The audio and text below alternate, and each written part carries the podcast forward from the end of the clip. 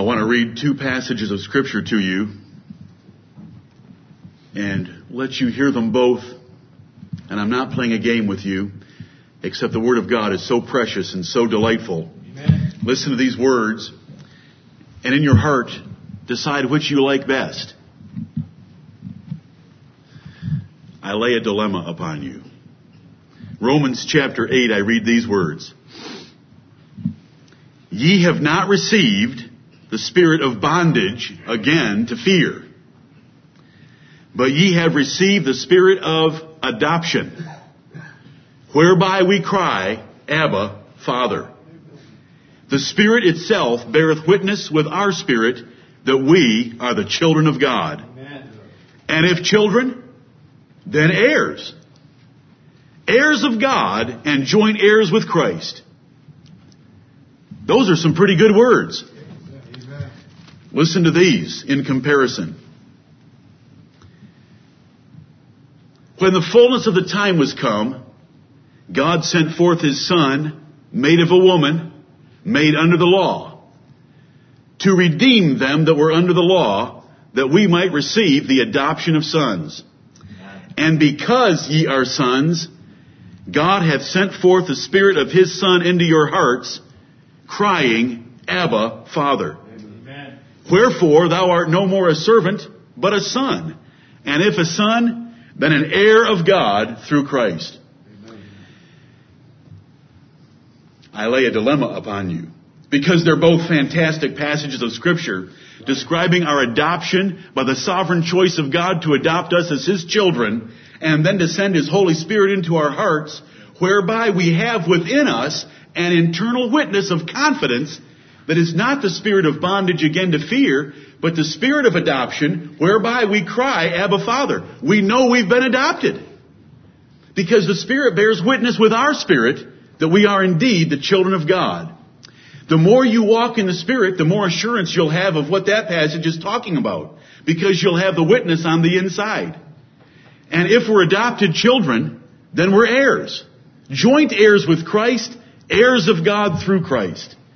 This is the ministry of the Holy Spirit of God. Right. God did not just choose to adopt us and then leave us here. He sent His presence through the Holy Spirit to be within us so that we have God with us in this world, witnessing to us that we are His children. He's coming for us because the Holy Spirit is the seal of our redemption. It's the seal of God upon us.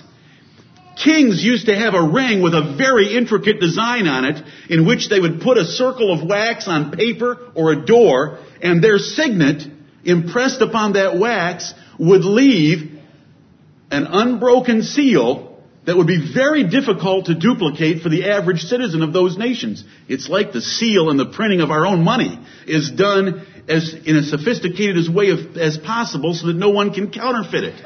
Right. The Holy Spirit within us is the seal. God's put a seal upon us. That person is mine. And we know when the seal is upon us because the seal is within us. Right. And He's the earnest of our inheritance. Amen. When we have a real estate transaction in the United States of America, it's typically that you put down 3% as a down payment toward that contract. You write up an offer to purchase, you sign your name at the bottom, but because you want to show the person that you are truly earnest about buying that piece of property so that when they turn someone away the next day, they still have a valid contract in their hand. We put 3% down as a performance bond, as a surety bond that we're going to perform. And it's called earnest money to show that we are in earnest about performing. The Holy Spirit is the earnest of our eternal inheritance because it's God's promise and His down payment that He's going to perform and come back for us and take us to heaven. Right. Amen. Right. And the Holy Spirit is visible in our lives when we let His fruit flow out of us. And His Holy Spirit, the Holy Spirit's ministry is inside us as it testifies to our spirit that we are the sons of God. Whereby we cry, Abba Father.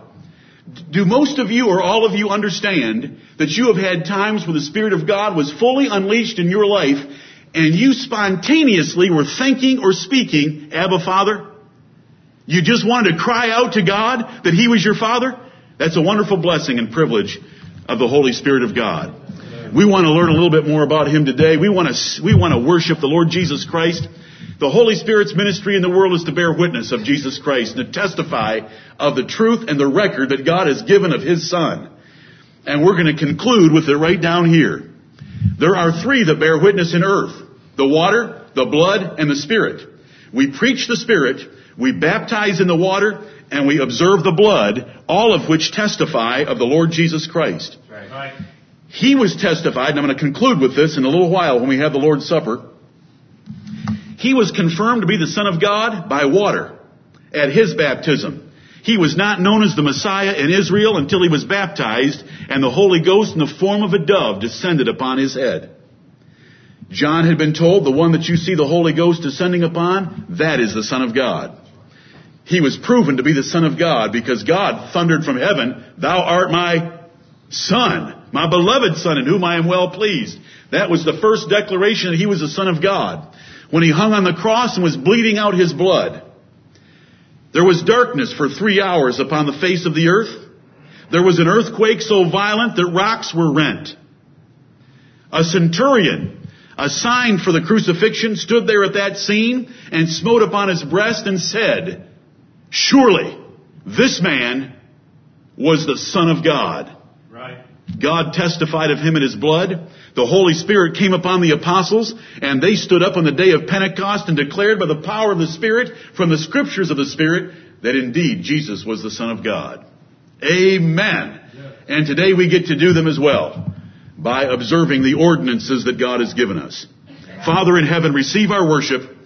We love thee and we thank thee for this privilege. Be with us now through Jesus Christ our Lord and grant us Please grant us, O Lord, the filling of thy Spirit. In Jesus' name, amen. Amen.